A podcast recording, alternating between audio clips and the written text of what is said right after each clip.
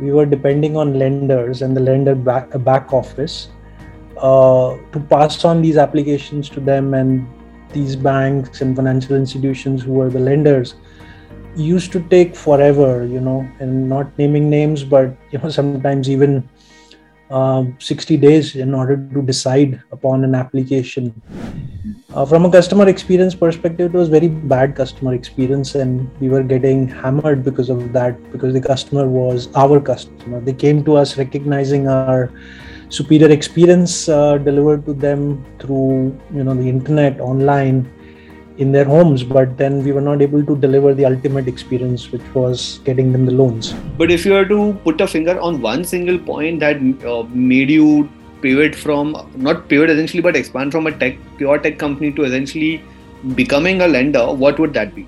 That was one we realized when we actually spoke to the lenders themselves to in order to bring efficiency to that. And we saw the archaic back offices and just the reluctance to change. Mm-hmm. saw an opportunity to disrupt.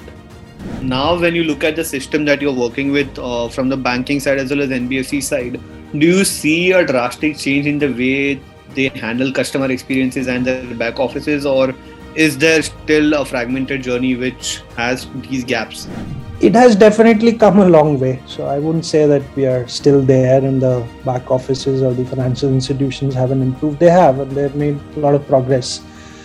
Uh, one thing that I can share from a lot of experience, and it's pretty much not just Indian but global, and everybody across the globe is being plagued by it, is that all the digital money has gone in the front office. When I say front office, it's your customer facing user experiences. Right so where you are touching the customer you have improved that so there is a far more easy uh, you know access to information far more easy access to apply far more easy access to insights and